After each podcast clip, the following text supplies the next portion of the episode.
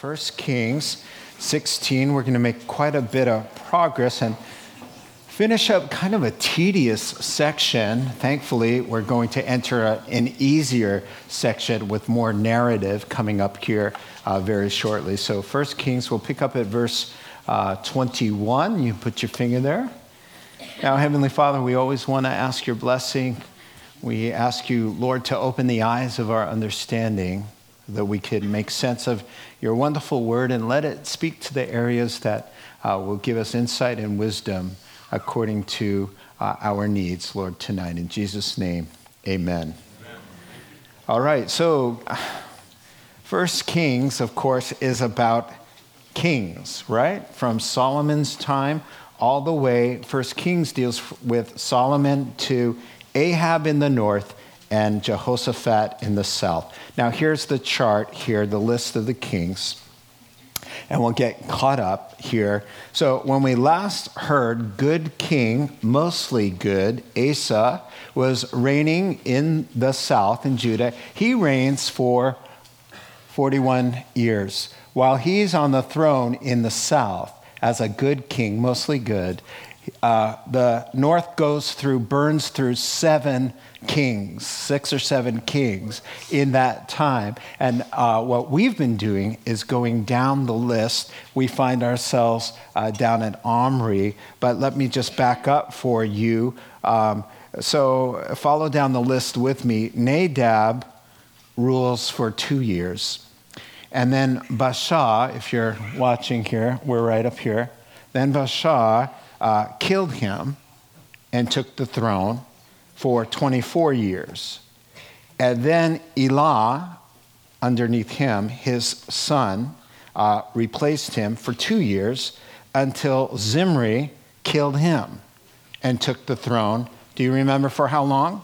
Seven days. Very good. He set a new record. Uh, he was he was voted out after the army heard that he had conspired to kill Elah. They didn't like that. So they voted him out. Seven days later, they surrounded him. They elected Omri to replace him. And then uh, Zimri went back into the citadel and lit the palace on fire. He was surrounded. He was the dude who, who reigned for seven days. He lit the palace on fire with himself in it, uh, with the attitude of, if I can't live in the palace, then nobody will. Uh, but that wasn't the case because Omri now, now we're on Omri. We've only got to get down to Ahab. We're not going down to, to Ahaziah yet, but just down to Ahab uh, tonight. And so Omri is where we pick up. Uh, we are going to meet Ahab tonight. And Ahab is famous mostly because he married Jezebel. And uh, boy, the rest of the chapter, once we, once we get done with a couple more paragraphs about Omri, and then we'll get introduced to Ahab, and then it's Ahab and Jezebel and Elijah the whole way to the end of First Kings, which is about five more chapters. So it's really the rest of the book of First Kings is about uh, Ahab and Jezebel and their nasty exploits and the powerful ministry of Elijah, who we'll meet tonight. Yeah, Ahab and, Jezebel, very sad. Uh, a match made in hell, really. I mean, when, I mean, you know where they met? edisharmony.com. wow. Wait till you see that. Oh, you're in a good mood tonight. I'm happy. So, like we said, King, King uh, Zimri, one of the former officers, right? He conspires to get the throne. He kills the king. The army's not happy, as I just mentioned. They vote him out. They surround the palace. Zimri decides uh, if he can't live there, no one can. They torch. He torches the place, and it's now time for King Omri to kind of go through the ashes and reign. First Kings 16, verse 21. Then the people of Israel were split into two factions. Half supported Tibni, son of Ginath, for king, and the other half supported Omri. But Omri's followers, proved stronger than those of Tibni, son of Ginath. So Tibni died, and Omri became king. we'll talk about that. Yeah. We, we, we can put the, the pieces together. We pretty much know what happened there. Uh, verse 23. In the 31st year of King Asa, so we got Asa still in the south now, in the 31st year, uh, as king of Judah, Omri becomes king of Israel, and he reigned 12 years, six of them in Tirzah. Uh, he, he bought the hill of Samaria from Shemer uh, for two talents of silver and built a city on the hill, calling it Samaria. There you have the origins of Samaria, after Shemer, the name of the former owner of the hill. But Omri did evil in the eyes of the Lord and sinned more than all those before him. He walked in all the ways of Jeroboam, son of Nebat, and in, and in his sin which he had caused Israel to commit, so that they provoked the Lord, the God of Israel, to anger by their worthless idols. As for the other events of Omri's reign, what he did, and the things he achieved, are they not written in the book of the annals of the kings of Israel? Omri rested with his fathers and was buried in Samaria, and Ahab, his son, succeeded him as king. Let's pause there. And uh, point number one would be uh, Omri's reign. Om, Omri's reign. Now, the Lord told us, uh, Luke 11, verse 17, any kingdom divided against itself uh, will be ruined. A house uh, divided against itself will fall. And so Israel is really just set up for disaster after disaster. Nothing good is coming from their split. So we have the, the map on the screen here now of the divide. So there's really, if you're taking notes, you write double division because the nation is already divided between north and south. The north, as we've been talking about it, retained the name Israel, and the south is the new nation of Judah.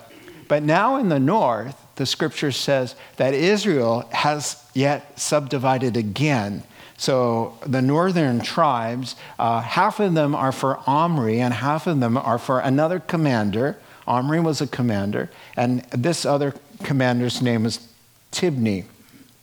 All right, so uh, Omri's supporters are stronger and presumably in the battle to wrestle for uh, kingship. Uh, Tibni dies in that battle, and so he wasn't necessarily assassinated, and so that's why there's a softer, indirect uh, description of his death. In the skirmish uh, to uh, dominate and to find out who was going to be king, Tibni dies, and so Omri is going to reign for 12 years. Uh, you know, after reading all the bloodshed, the chaos, all the murder, um, and you just see the house of division, the fruit of selfish ambition and disobedience to God is sort of this implosion this chaos. So, what, what, what I'm getting at is I ask myself, what has caused the fall of these seven kings and the uh, 12 or 13 to come? They're all evil. They all cause uh, problems with Israel and disasters with the Lord and disobedience. Um, be sure of this anyone with no regard for God and his commands uh, when they're all about themselves, they'll always bring the whirlwind of chaos and division. So, uh, if we were to psychoanalyze these kings as to what the problem is, James 3, uh, verse 16, we have a slide for that. For where you have envy and selfish ambition, there you will find disorder or chaos, the word there, and every evil practice.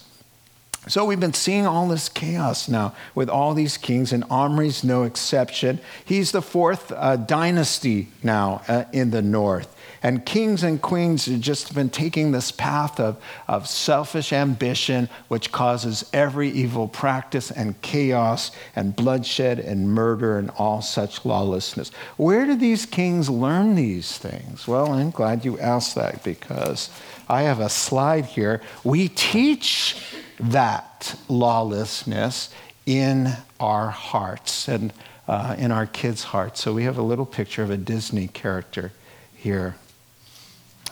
Now, let, let me explain why I have Queen Elsa from the latest animated movie on the screen. Uh, let me tell you the plot. Uh, Queen Elsa has a secret that she's been keeping. It's been brewing and growing inside of her, and she can't tell anybody who she truly is because the world will reject her, uh, because the world just doesn't understand. Uh, she has uh, just a uniqueness about her, and the world just tells her, keep it to yourself, but she's having trouble. Uh, not being herself, and, and, and she needs to express that. And, and uh, so she's been trying to suppress this power, uh, uh, but she can't do it any longer. So she, she's exposed and she comes out for who she is. And here's the song she sings as the hero. All right? It says, Let it go, let it go. It's time to see what I can do, to test the limits and break through. No right, no wrong no rules for me. I'm free. Now, little girls and little boys are singing this song. She's a hero.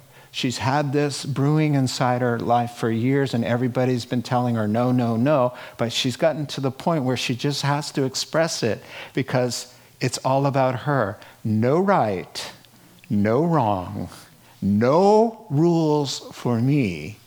I'm free. Then she is free to be bound and enslaved because the one who sings this song is the lawless one, the Antichrist. The Antichrist sings, Let it go, let it go. It's time to see what I can do to test the limits and break through. No right, no wrong, no rules for me. I'm free. He's empowered by the evil one. And so we teach our kids to sing these songs. And uh, what, what song did Jesus teach us to sing? He taught us deny yourself, pick up your cross, and follow. And so we deny ourselves when uh, to, uh, with anything that's inconsistent with the word or will of God. We pick up the cross. The way to deny ourselves is to put it to death and then to follow Him in lordship and obedience. In fact, Jesus' song would be hold it back, keep it in, let it die if it's sin. Right? Don't you think? That's the way it is. That's the way it is. Or uh, you can sing Let It Go.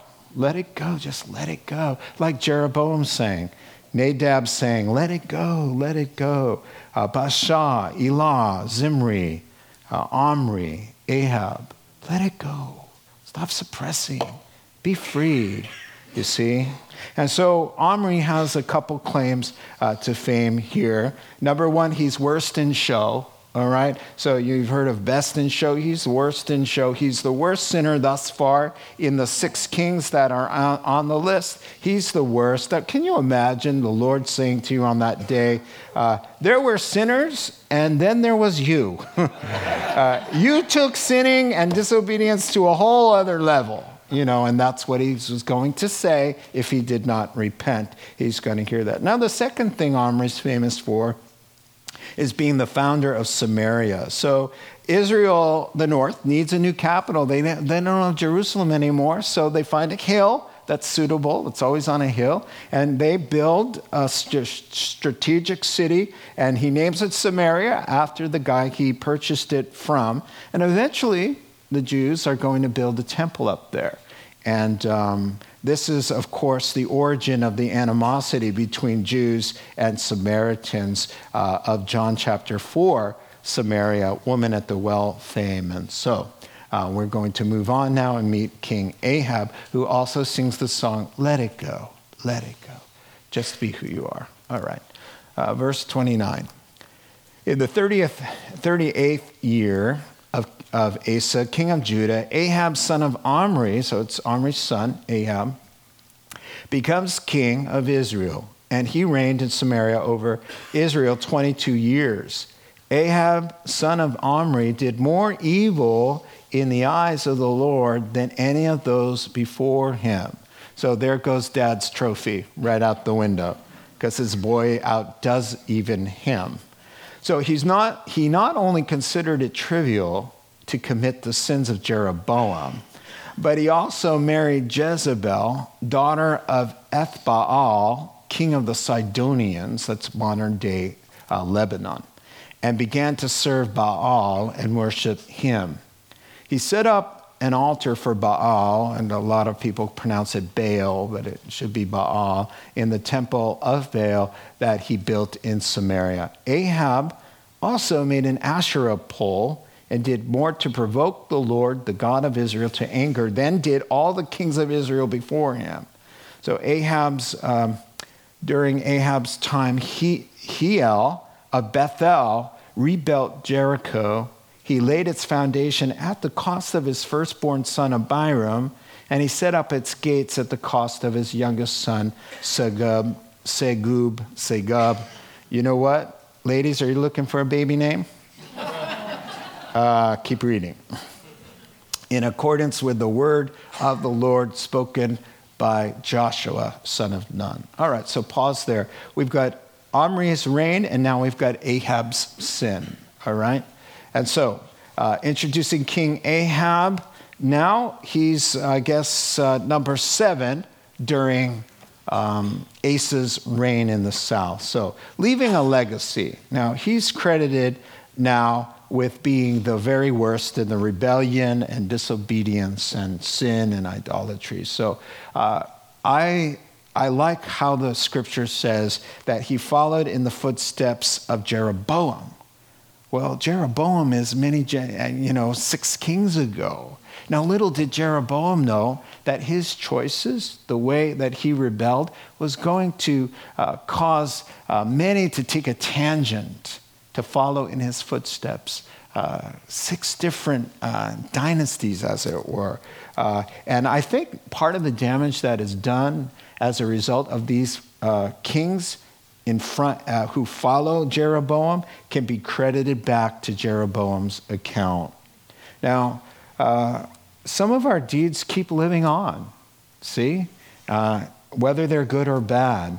Uh, we set into motion patterns of obedience and blessing for those to follow, or patterns of defiance and, and, and curses. And our choices really can send future generations either into blessing or into hardship. And um, back in the 90s, there was a song by Steve Green. Uh, um, it goes, uh, the title is Find Us Faithful. Let me read you a verse in the chorus. All right. After all our hopes and dreams have come and gone, and our children sift through all we've left behind, may the clues that they discover and the memories they uncover become the light that leads them to the road we each must find. May all who come behind us find us faithful. May the fire of our devotion light their way. May the footprints that we leave lead them to believe, and the lives we live inspire them to obey. It's wonderful to be able to know that you know, as I deny myself and pick up my cross and follow the Lord, that I'm leaving a legacy for somebody, I'm impacting somebody, and it's going to make it more easy for somebody to follow the Lord and be, and be obedient and be blessed. Now, why was uh, Ahab so easy? Well, it's listed right there. Uh, number one, that's the wrong scriptures. Thank you, though. Thanks. Why so evil? Number one, he had a, a, verse 31, casual attitude towards sinning. So the scripture says, hey, you know, he didn't, he saw it as a trivial thing to sin. So if you want to be as evil as King Ahab, see sin as just trivial. Well, that's no big deal. All right. Uh, next, he and then the scriptures say, even in the Hebrew, it's more pronounced. He even married Jezebel. All right, so she was already famous as just the status symbol for uh, being evil. She loved Baal. She was uh, the princess of Baal worship. And um, she's going to be the one who establishes Baal worship in Israel. Uh, uh now, the, she is the king of Sidon's daughter. And um, as I said, um, that's Lebanon.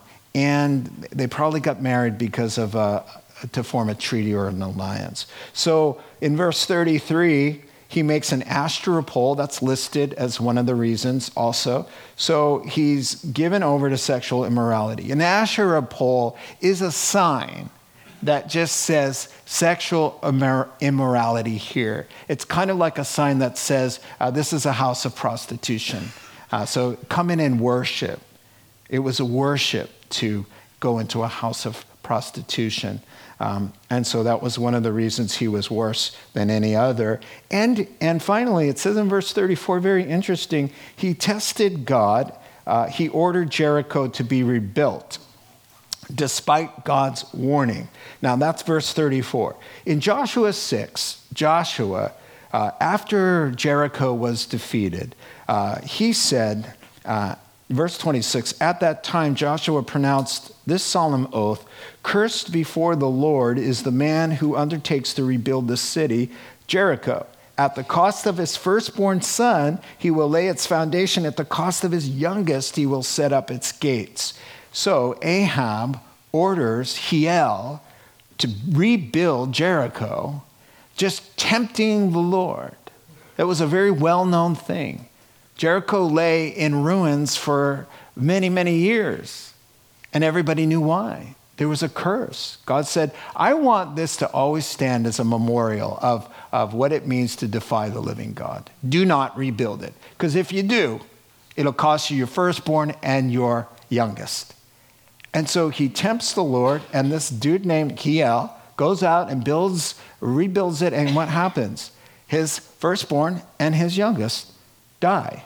Now, commentators say it's probably because they, he dedicated them to these foreign gods like Baal. They used to do that when they'd build a city. They would dedicate their children and throw their children into the fire or, or, or bury them in the foundation. Um, as that's, that, that's why God is saying, they provoked me. They did these things and, and it just provoked me and he came down with an appropriate response to that kind of behavior. So, what a gracious warning to Ahab. Uh, he's saying, Listen, Ahab, you can't ignore my word and not pay a dear price. You directed Hiel to rebuild Jericho. Guess what? He lost two sons. Uh, listen up and take this warning to, to heart. Ahab, does he listen? No.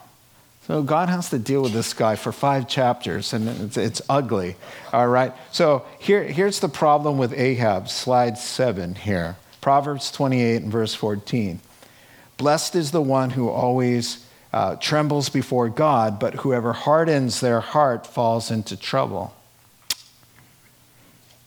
Trivial. Remember? Trivial. Sinning like Jeroboam's trivial. He has no uh, fear of the Lord. Proverbs 29 1 A man who remains stiff necked after many rebukes will suddenly be destroyed without remedy. And that's exactly what happens to him. The Lord is so patient, even with Ahab. He comes to him over and over again, and we'll, we'll see that in many different ways, but he really can't, um, he really doesn't get it. So, chapter 17, uh, verses 1 through 6. It's time to change the channel. We made it through all the tedious parts, and now we've got narrative, and it's very dramatic, and it's a lot of fun. So I'm glad you made it this far with me. now, Elijah, the Tishbite from Tishbe in Gilead. Now, that's a place I don't want to be from either. I don't want to be named, uh, what was it? I want to look back and find his name. Segub. Who are you? My name's Segub. Where are you from? Tishbe. All right. Oh, as the Lord. Okay, so Elijah goes to Ahab, the wickedest king on earth, all right? And he says, As the Lord, the God of Israel, lives, whom I serve, there will be neither dew nor rain in the next few years except at my word. Then the word of the Lord came to Elijah Leave here. I love that. He delivers the line, and then the Lord goes, Now run. Turn eastward and hide in the Kerith ravine, east of the Jordan. You will drink from the brook, and I have ordered the ravens to feed you there. So he did what the Lord had told him. He went to the Kerith ravine east of the Jordan and stayed there. The ravens brought him bread and meat in the morning, and bread and meat in the evening, and he drank from the brook. All right. So, number one was Omri's reign. Number two, Ahab's sin. And now three, Elijah's call. Now, Elijah's name means Yahweh is my God.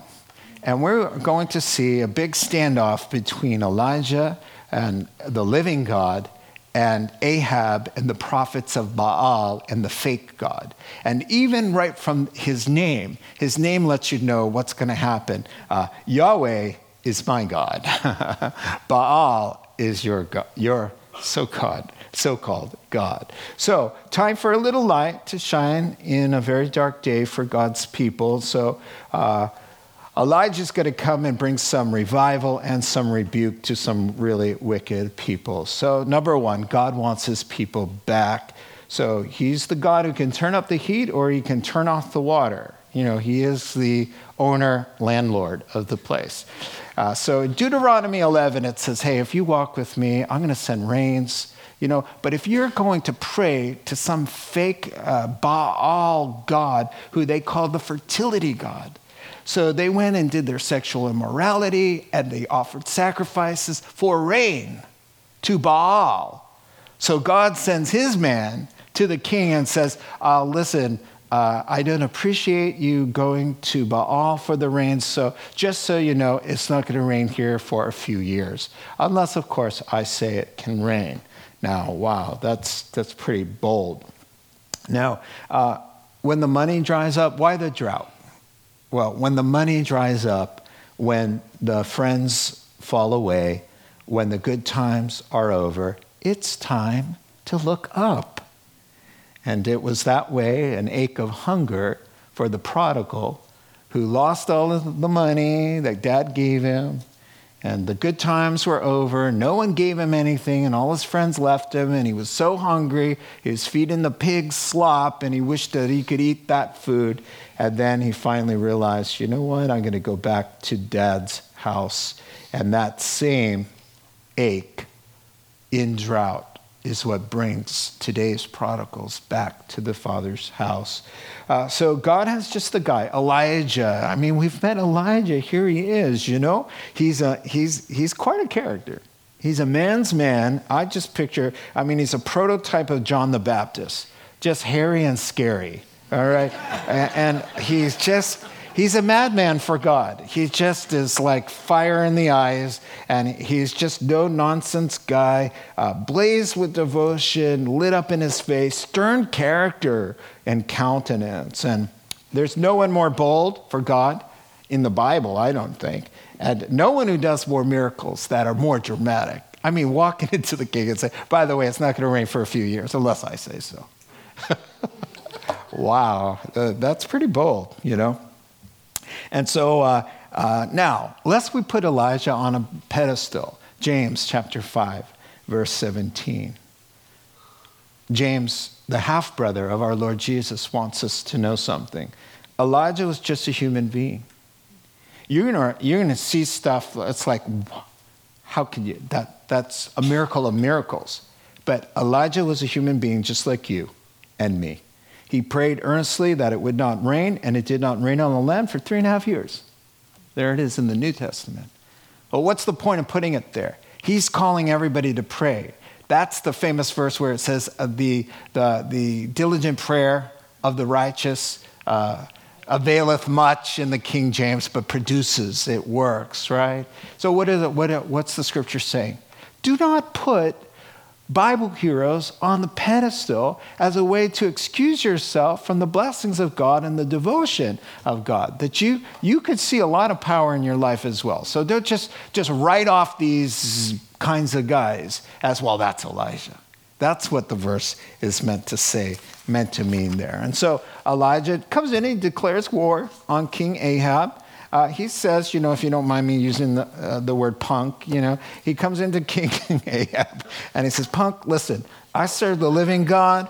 and, and opposed to your fake God. So just so you know, there'll be no rain until I say so. Not a drop. No dew in the morning. Bone, desert, sand in your mouth. Kind of dry for the next few years, except at my word. And when you want to talk, you just come find me. That he slips out the back because God says, Now run. so he has to get out of town. Um, because he's made Ahab very, very angry. And then, uh, and then number two, uh, the Lord says, Turn east, go all the way down, keep going. You'll cross the river. You'll see a nice ravine, a special hiding place I have for you, a babbling brook. And then he says, I hooked you up with a restaurant meal delivery service. It's called Crows on the Go. Breakfast and dinner provided, lunch, you're on your own. All right. So, spiritual applications for us. Yes.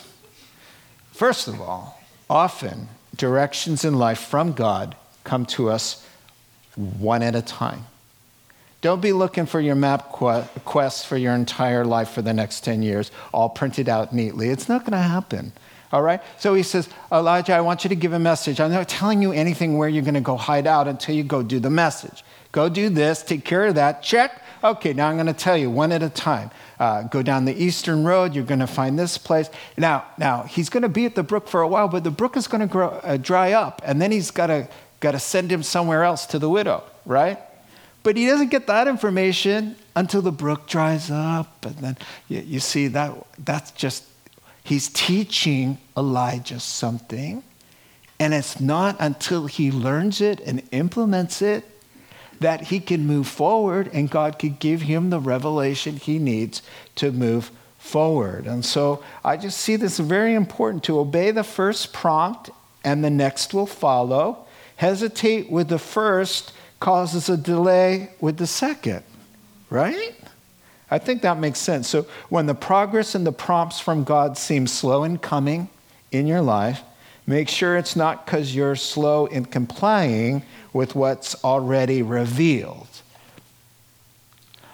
Do and learn what it is God has for you in this moment, and then the next step will come. Amen? Amen. I know, I didn't want to hear that either, but it's the truth. All right. We just want, I know, I know, I feel you. All right. Deepening Elijah's uh, sense of dependence of God is what's going on here. There's some, uh, uh, some really good things that are happening during this drought. Growing Elijah's trust in God's faithfulness, faithfulness to provide uh, during those kinds of times, developing Elijah's intimacy with God in the solitude they're teaching Elijah about living by the spirit of the law, not being so legalistic. How is that? Well, you know, ravens are unclean. So the raven is going to bring in its unclean mouth the food that a Jewish prophet must eat to survive.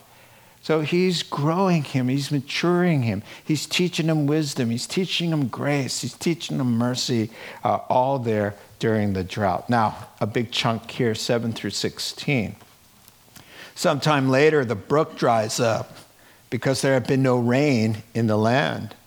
Then the word of the Lord came to him Go at once to Zarephath of Sidon and stay there. I have commanded a widow in that place to supply you with food. So he went there when he came to the town gate, a widow was there gathering sticks. He called to her and asked, Would you bring me a little drink in a jar so I may have a drink? As she was going to get it, he called, And bring me, please, a piece of bread. As surely as the Lord your God lives, she replied, I don't have any bread, only a handful of flour in a jar and a little oil in a jug. I'm gathering a few sticks to take home and make a meal for myself and my son that we may eat it and die. Elijah said to her, Don't be afraid. Go home and do as you have said. But first make a small cake of bread for me from what you have and bring it to me, and then make something for yourself and your son. For this is what the Lord, the God of Israel, says The jar of flour will not be used up, and the jug of oil will not run dry until the day the Lord gives rain on the land. She went away and did as Elijah had told her. So there was food every day for Elijah and for the woman and her family. For the jar of flour was not used up, and the jug of oil did not run dry, in keeping with the word of the Lord spoken by Elijah. All right, so we have Om- Omri's reign, Ahab's sin, Elijah's call, and the widow's test. The widow's test. Now, first of all, I, I, I think it must have been hard for Elijah to see the brook drying up, you know, his life saving brook, with no warning. Lord, I, I thought you told me the, the brook would be there, and I'm getting thirsty. And the Lord is saying, Listen, trust me, trust me, trust me, because the will of God will never lead us where the grace of God can't keep us or feed us. Now, notice Elijah doesn't pray for rain yet, even though the brook is drying up and he needs rain to survive. He knows God needs to finish his work and I'm not going to pray for rain just because I need the rain. So I think that's uh, very noble. So after a year or so, he's off to find this Gentile widow uh, who he's going to live with for two years, just so you know, and from um, Jezebel's hometown. So that's very interesting because I think it's kind of an in your face gesture, uh, really, to send him to enemy territory. Where's the last place Ahab and, and Jezebel going to look for him? in her hometown and kind of just uh, doing, uh, providing and doing the work of God right under the enemy's nose, right there in Baal land. And so um, Jesus mentions this little episode in Luke chapter 4. We have it here. I tell you the truth, he continued, no prophet is accepted in his hometown. I assure you that they were, there were many widows in Israel in Elijah's time when the sky was shut for three and a half years and there was a severe famine throughout the land.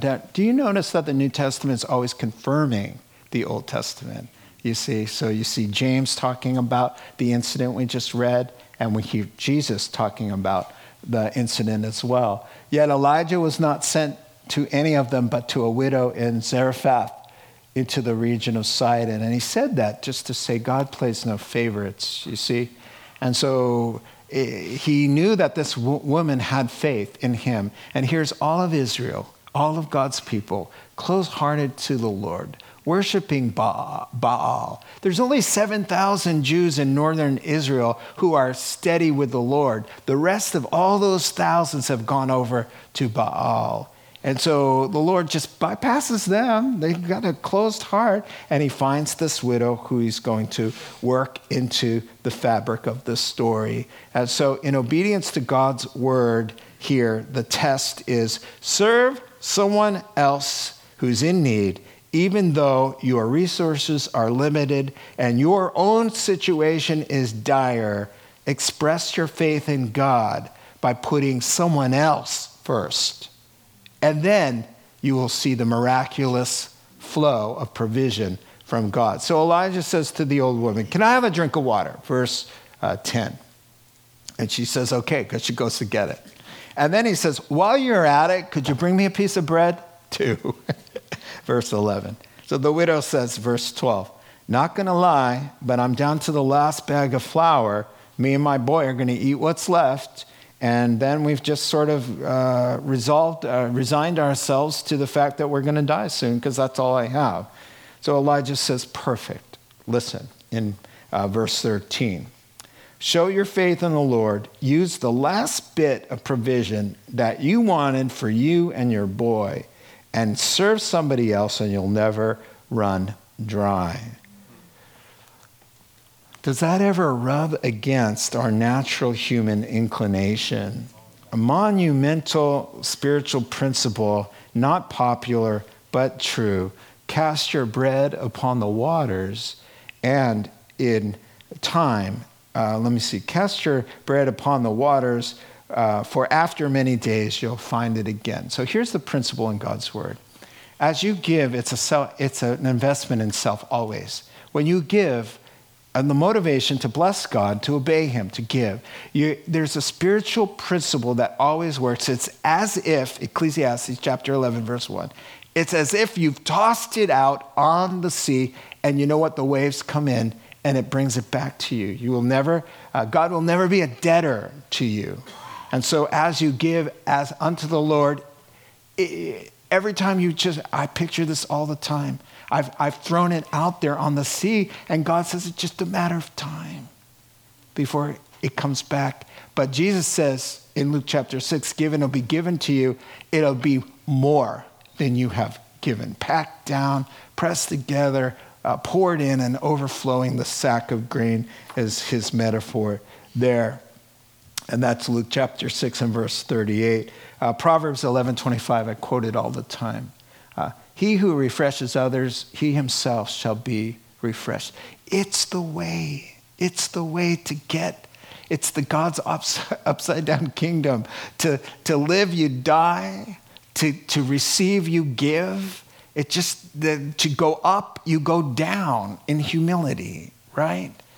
Because whoever exalts himself is humbled, and whoever humbles themselves uh, is lifted up. And so it's this reverse sense, but we, we can appreciate all the other ones, but it's the giving one that we just don't uh, believe. It's the hardest one to believe that if I let it go, that it'll come back uh, as God has promised. And so the promise is fulfilled. So she did as Elijah said, and she and Elijah and her son continued to eat from the supply of flour and oil for many days, for no matter how much they used, there was always enough left in the containers, just as the Lord had promised through Elijah. Now, can you imagine the excitement of every day?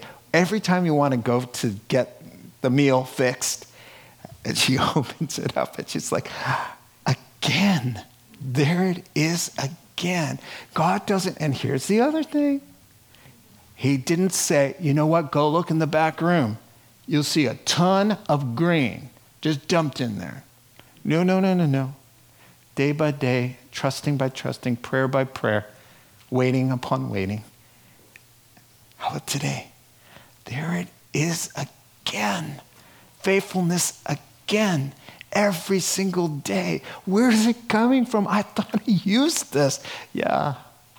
God said, Thank you for obeying because now I'm going to bless you and provide uh, for your needs. That's so great. Now, who hasn't been there in times of need where you're giving out to the Lord?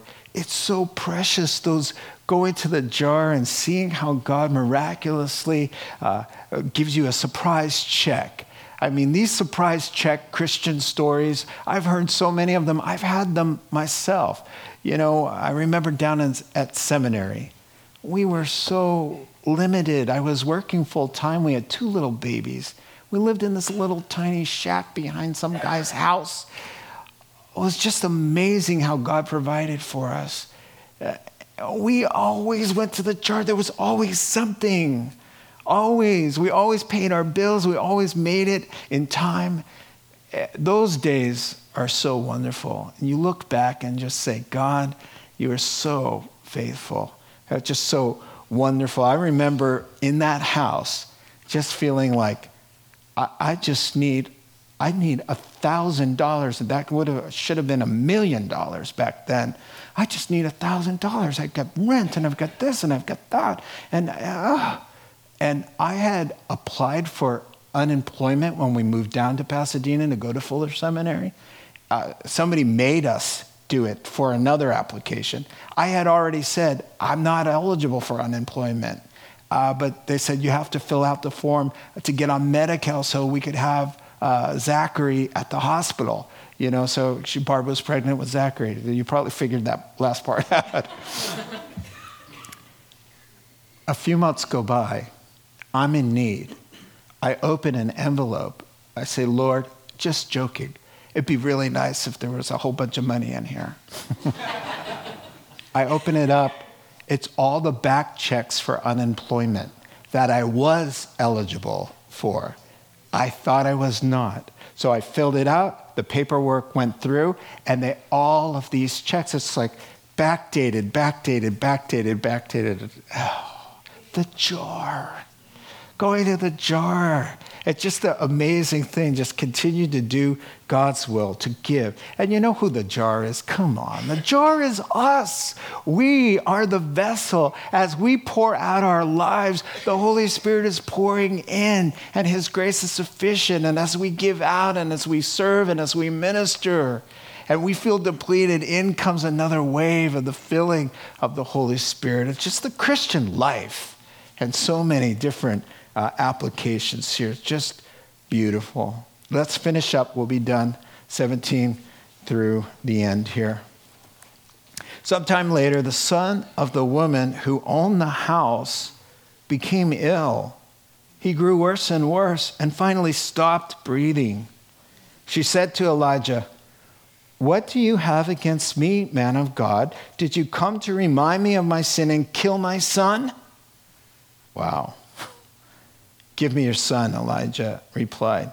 He took him from her arms, carried him to the upper room where he was staying, and laid him on his bed.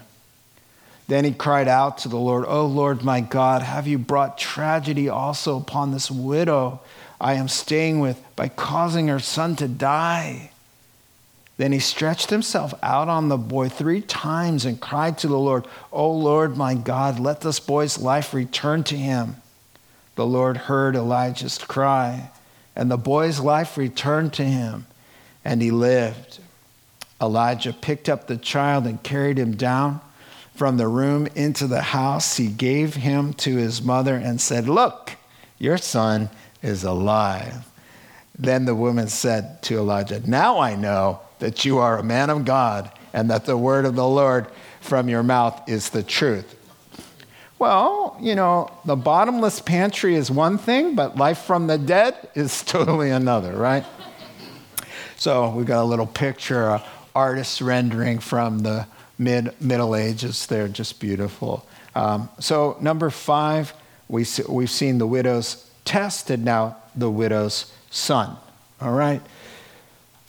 Well, in grief and in confusion, you get a lot of questions when tragedy strikes, and so you start to play the blame game. So that's what we see first here, right? So the widow, first of all, who does she blame? She blames herself, right? She feels guilty for past sins, and obviously the boy dies, and she has a guilty conscience about something. And she says, Surely it's because of my sin. So she blames herself first, and it's very common when we have tragedy uh, that we think uh, it, God is punishing us for something. Uh, I hear it all the time. Um, John chapter 9, uh, the disciples saw the man who was born blind by the road, and he said, Hey, they said, Hey, Rabbi, who has sinned? The man or his parents? Why, why is God punishing this person? And the Lord said, You know, uh, sometimes God is just at work for his own glory and purposes. Uh, that's not really how it works. Um, in fact, he's got something wonderful planned here, and he was for the glory of God. And so this is the case with this young boy who dies, but she's got this guilty conscience and she thinks God is ready to punish her. Now, if you're always thinking God is punishing you every time you stub your toe or lose your wallet or get a flat tire, that you need to rework your theology. How many of you, never mind. Okay, but why blame Elijah? So she's blaming herself. But why are you going to point your finger at the man of God and say, Why'd you come here to kill my boy? She's in pain. He's a man of God. He's mature. He knows he's not going to take it personally. But uh, she's thinking he's a man of God. And perhaps because of the conviction of having Elijah living in your house every time you see him, you know, you start to think about maybe where you're falling short. And then the boy dies. And then why didn't you stop it? Or are you a sign that God is punishing me? See, so she connects Elijah to it as well and blames him. I really like that Elijah doesn't get his feathers all in a ruffle. What, you, what are you blaming me for, lady? Would I come here and kill your son? He doesn't slam the door, get his feelers hurt, you know. leaves, sulking, you know, it's the last time I help you out, you know. Instead, he says, Let me help fix the problem, not make it worse. Husbands and, and helpers and pastors and fathers and mothers and whoever else is listening to me. Let me help fix the problem, not make it worse, by taking it personally. A man of God, a woman of God can see past the insult to the brokenness, to the grief that's causing it, and not take it personally. So uh, uh, now it's Elijah's turn to blame somebody. Who does he blame? God. He blame, of course you blame God. So, well, God can take it. You know, He's heard it all. So He's a big God. So He understands us humans. I don't recommend you blame Him for stuff. But, um, so she's blamed him, so he's going to follow suit. So what does he say? Paraphrase, just be patient with me. Oh God, he says, seriously, Lord, come on. Why'd you go and kill the boy? Now, verse 20, look at what it says. Have you brought tragedy and caused the boy to die? That's a little softer. But he is blaming God. You caused the boy to die. Now, here's Elijah's thinking, it might be yours too. God is in charge of life and death. God could have prevented it, therefore, God is responsible for doing it. Ah, I don't think so. I don't think it's that easy. Now, this is something that we're never going to solve tonight you know, but while God ultimately is sovereign and allows and disallows as he sees fit, uh, but life's incidents are infinitely more complicated than just simply saying God did this or God caused that. The Lord is working in everything, but whether or not he did it remains much a mystery. Now, some things we know he doesn't do. I'm sorry, he's not behind anything evil uh, he, anything sinful. Yeah, and God does not tempt us. So there are some things that we know, oh, you cannot say God did that, all right? Um, I like what one writer said. He said, When tragedy strikes, it's more helpful to look for comfort than answers, to look for the strength to go forward than the strength to understand everything, right? I like that. So the prayer for help is really nice. The request there, oh Lord my God, let the boy's spirit return. You know, he could have just said that. He didn't have to just say, hey, you know, why'd you cause the boy to die? Just ask for help, you know? And so he does. God hears his cry. The warmth comes back. And you know, I don't know. He's something to do with transferring the life of his body to the, to the body of the corpse. But uh, whatever's going on there, uh, the Lord answers the prayer. Then, what a tender picture. He picks him up, carries him down the steps, and, and gives him back to his mother. Here's your boy. He's alive. Now, that should ring a bell Luke chapter 7, the widow of Nain, her only boy, a widow's son. And Jesus touches the coffin and says, I say to you, young man, arise. And he sits up. Everybody else falls over, but he sits up. And he takes him and he gives him back to his mother. Just a beautiful picture here of what Christ has come to do to bring us life from the dead and a reminder. One writer said, Let us always be mindful, dear believing parents of spiritually dead children, that God can breathe back life into them and delights to carry them in his arms back home and tenderly give them back to his, their grieving moms and dads. Keep believing instead of blaming, it's more helpful. Amen? I've got five closing sentences, reflections, and they all rhyme. Surprise. Number one Omri's reign, what a pain. When we let it go instead of holding it back. Number two Ahab's sin, nobody wins when we live for self and disregard God. Number three, Elijah's call. God takes care of us all, even when we're in drought. The widow's test to give is best. And when we do, that's when we receive.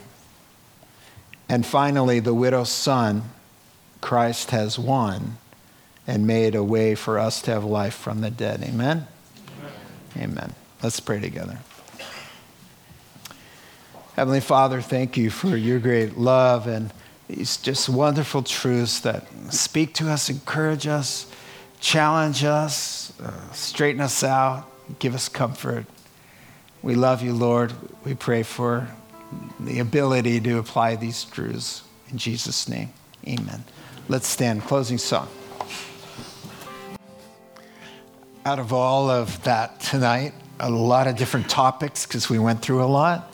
The thing that just kind of sticking with me is the thought of giving. Just giving and letting the Lord bless as we pour out our lives. And it doesn't necessarily mean giving uh, of our resources, but, but doing for others first and watching how God will come in and refresh us. Let me just give you a story about a, a, a famous woman at Calvary Chapel, Petaluma, that uh, many, many years ago, because I, I call her famous because I always tell the story. Nobody knows her, so don't try to figure out who it was. Somebody came up to me, this woman, and she said, after the service, 22 people have passed me, and not one person said hello to me. And I was like 23rd, right? And I was like, with that kind of attitude, you know, I'm going to be the 23rd. Because uh, she radiated, uh, don't talk to me, the very thing she wanted. So she's in service and she's saying, she's counting. Everybody needs to come and talk to me. And then I'm going to go out and I'm going to slander everybody and I'm going to say, oh, that church is so unfriendly. 23 people, including the pastor. Sorry. One of the pastors. That is not the way to be blessed. The way to be blessed is can I touch 23 people? Can I greet 23 people? Can I pray for 23 people? Can I greet them and make them feel warm and comfortable because I'm an other centered person? I pour out and God gives in. But when you're all about yourself, there's no room. There's no room because you're keeping everything. You're so afraid, oh, I can't give and I can't do this and I can't encourage and I can't think about somebody else. And there's no room to get in there. You give out, be about others. You'll be so much healthier, so much happier, so much at peace when you're other centered. That's what Jesus taught us. The servant of all is the most blessed. Amen. Thank you for listening to my second sermon. I appreciate that. And if I don't pray now, there'll be a third. So, Heavenly Father, thank you. We just need help. We are so self centered. God, please save us, heal us, change us by the power of your Holy Spirit. In Jesus' name, amen. Amen. Prayer at the cross, or we'll see you next Sunday. God bless you. And we have umbrella ministry. So, folks, guys, young men out there, get out there with umbrellas and help these people. Thank you. Amen.